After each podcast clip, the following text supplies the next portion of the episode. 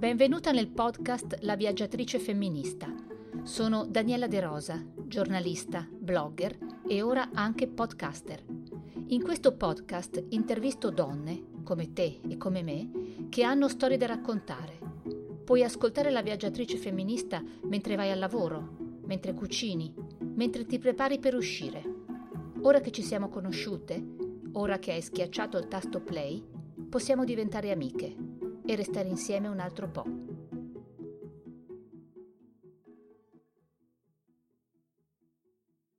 Sto lavorando duro per prepararmi al mio prossimo errore, diceva Bertolt Brecht, perché sbagliare è utile, di più, è fondamentale. Solo sbagliando si possono prendere le giuste misure e riprovare, rialzarsi e cercare di raggiungere il successo. Francesca Corrado ne è talmente convinta da avere aperto la scuola di fallimento, dove si impara a sbagliare e a rialzarsi più forti di prima. Allora, Francesca, raccontami che cos'è la scuola del fallimento che tu hai fondato. Um, sì, la scuola di fallimento è una scuola eh, che ha eh, come obiettivo principale quello di seminare in Italia una sana cultura dell'errore. Eh, che sostanzialmente consiste in un uh, tentativo eh, diciamo, di consentire alle persone di uh, accettare eh, la loro imperfezione e vulnerabilità eh, nel um, analizzare eh, le proprie paure legate al um, compiere errori o, o paura di fallire e in un'analisi diciamo, profonda di quelli che sono gli errori sistematici, eh, quindi gli errori che ciascuno di noi può fare no? nella, nella, propria vita lavorativa o personale. Insomma. E chi si rivolge alla scuola di fallimento? E, ehm, I target sono diversi, abbiamo laboratori che iniziano dai tre anni in su, che si chiamano L2 della sconfitta, e quindi ci rivolgiamo agli studenti eh, appunto dalla, dai anni in su agli, agli universitari e nel contesto scolastico diciamo il target è oltre agli studenti, i genitori e gli insegnanti. E poi eh, abbiamo un target eh, più aziendale, eh, quindi di start-up o imprese. Ci sono anche dei progetti speciali che stiamo lanciando, ad esempio rivolti ai NIT, ai ragazzi che non studiano e non lavorano. Eh, quanto è importante quindi sbagliare nella vita? Cioè, eh, partiamo dal presupposto che tutti sbagliamo, anche se eh, tendiamo a considerare le nostre scelte sempre eh, perfette, logiche e razionali. Eh, quindi quello che, che, cerchiamo di fare con la storia è di far capire che il nostro cervello ragiona uh, per prove ed errori, eh, sbagliamo costantemente anche perché in un mondo sempre più complesso eh, diventa difficile riuscire poi a capire qual è eh, l'effetto non nel breve ma nel lungo periodo delle proprie scelte. Eh, quindi eh, non è soltanto importante, è eh, l'unico modo che noi esseri umani abbiamo per apprendere. E infatti uno dei nostri mozzi a volte vinci, a volte impari, eh, perché appunto la sconfitta, i rifiuti no, possono diventare una lezione importante per eh, migliorare. Eh, certo, questo è verissimo quello che dici, però la società di oggi invece tende a premiare eh, il successo, o perlomeno il successo è sempre stato premiato, però la società di oggi tende a mettere in luce solo il successo e magari a emarginare le persone che sbagliano, giusto?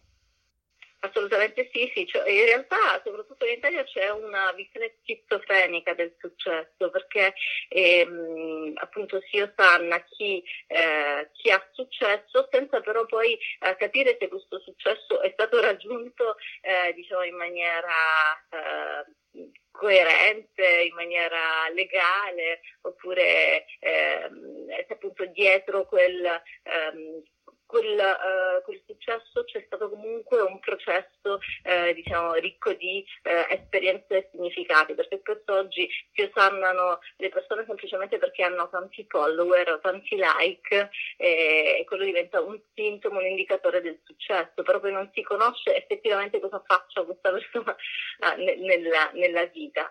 E, e d'altra parte poi però non si accetta neanche il successo invece di magari ragazzi giovani, eh, quindi si cerca sempre di guardare il lato negativo eh, eh, delle persone che hanno, che hanno successo, quindi è una visione un po' schizofrenica. Per me poi il successo è la capacità di raggiungere ciò che ciascuno uh, ritiene di valore, mentre spesso il successo è legato a qualcosa di eh, eh, tangibile, esterno, quindi avere eh, soldi, avere eh, follower, avere eh, la macchina più grande del vicino, la casa più grande del vicino, mentre in realtà il successo ha a che fare con obiettivi personali che possono non essere così tanto visibili agli occhi altrui, insomma.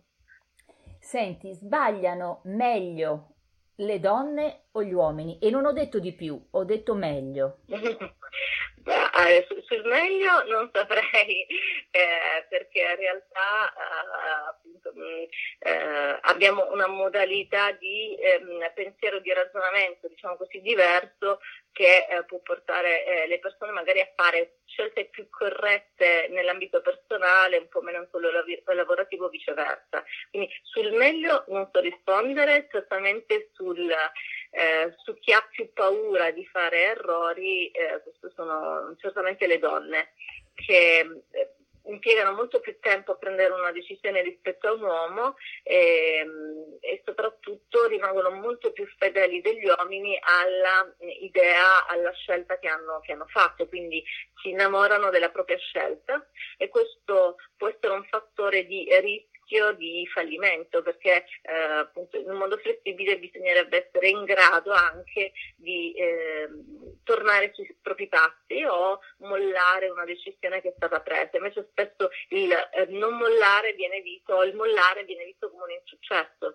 Quindi se hai preso una decisione, hai fatto una scelta, eh, tornare indietro per le donne è sempre molto faticoso eh, e invece mh, come insegniamo a scuola spesso eh, bisogna in realtà mollare la tattica, rimanere fedeli alla strategia, eh, ma si può raggiungere spesso lo stesso obiettivo seguendo percorsi che non si erano immaginati.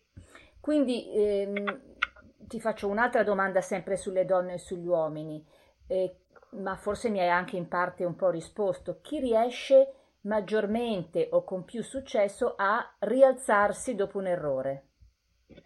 Loro sono, eh, le, sono gli uomini in generale e sono le donne che come gli uomini hanno molta stima di se stesse.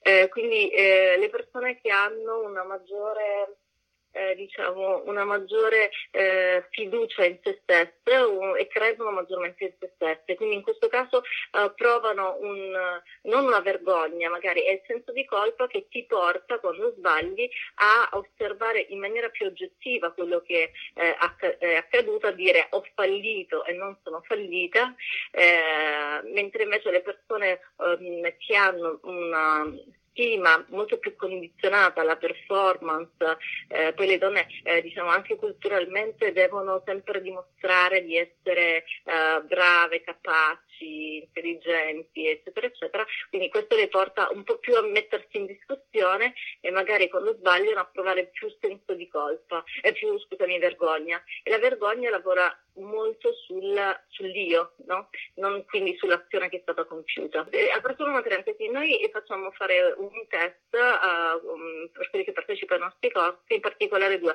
Uno che lavora sul uh, capire se, eh, qual è il tuo livello di paura di fallire, a che cosa è legata questa paura. E vediamo ad esempio che mentre eh, gli uomini hanno un po' più paura di perdere la stima una volta che hanno fallito ehm, del loro capo, dell'amministratore delegato, del presidente, le donne invece eh, hanno un po' più paura di perdere la stima di se stesse. Quindi questo è molto eh, chiaro, quindi abbiamo visto che teoria e pratica in qualche maniera eh, coincidono, eh, quindi c'è un lavoro molto più su, su rimettere in discussione se stesse, anche dal test insomma.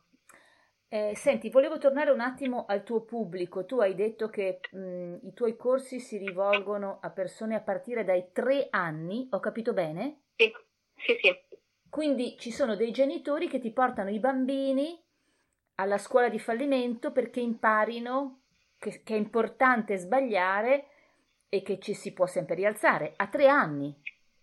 Eh, sì, i laboratori in realtà si chiamano elogio della sconfitta perché è difficile parlare a un bambino di tre anni di errori e fallimenti, mentre ehm, per loro è molto più chiaro il concetto di vincere o perdere. Eh, buona parte dei bambini eh, eh in, tendono ad esempio a voler vincere anche quando oggettivamente hanno perso e sono consapevoli che hanno perso, no? quindi iniziano a fare tra virgolette i capricci perché eh, il risultato non è conforme a quello che, che volevano. Eh, come dicevo sempre, diciamo, fino ai 4 anni può essere concesso ai bambini, eh, 3-4 anni può essere concesso ai bambini eh, questa possibilità di vincere nella, nella sconfitta. No? Poi però bisogna fargli capire che appunto quando perdono, eh, e noi lo facciamo attraverso il gioco, quindi ehm, in particolare il gioco da tavolo, l'improvvisazione teatrale, questo ci permette di eh, creare una situazione simulata in cui gli facciamo capire che se perdono una partita eh, questo è un momento importante per apprendere una lezione e fare meglio alla partita successiva e quindi che spesso magari si può partire svantaggiati eh, ma poi si può arrivare a raggiungere lo stesso obiettivo, l'obiettivo che ci si era prefissato insomma. Ecco, quindi mettiamo che una che eh, ascolta questa puntata del podcast voglia approcciarvi, voglia venire alla vostra scuola di fallimento. Come funziona? Quante sono le sessioni? Quanto deve durare? Dove bisogna rivolgersi? Sì, allora di, eh, base siamo a Modena, ora stiamo facendo un lavoro ehm, molto focalizzato sulle scuole e le aziende, per cui andiamo direttamente nelle aziende e stiamo contemporaneamente lavorando sulla creazione di una piattaforma per consentire eh, quindi poi a tutti a partecipare a questi corsi. Stiamo sviluppando un percorso one to one perché ci sono eh, persone che sono interessate non a partecipare a sessioni di gruppo ma a lavorare individualmente e stiamo lavorando su um, degli eventi in giro per l'Italia su, sul tema. Quindi siamo in una fase di costruzione della nostra, della nostra proposta diciamo, formativa mh, piuttosto ricca e articolata. Eh, il consiglio di seguire eh, diciamo, o il mio Uh, ho il sito della scuola, scuoladifallimento.com e, e il, il, mio sito che è francescacorrado.com dove poi um, aggiorneremo le date delle attività. Comunque rimane sempre la, l'opzione di iscrivermi eh, o di contattarmi per, per, avere maggiori informazioni perché i corsi sono articolati e vanno da qualche ora a qualche mese. Grazie a Francesca e alla scuola di fallimento. Grazie a voi per avermi ascoltata. Seguitemi cliccando follow, piacetemi cliccando like e ricordatevi che sbagliare è bello.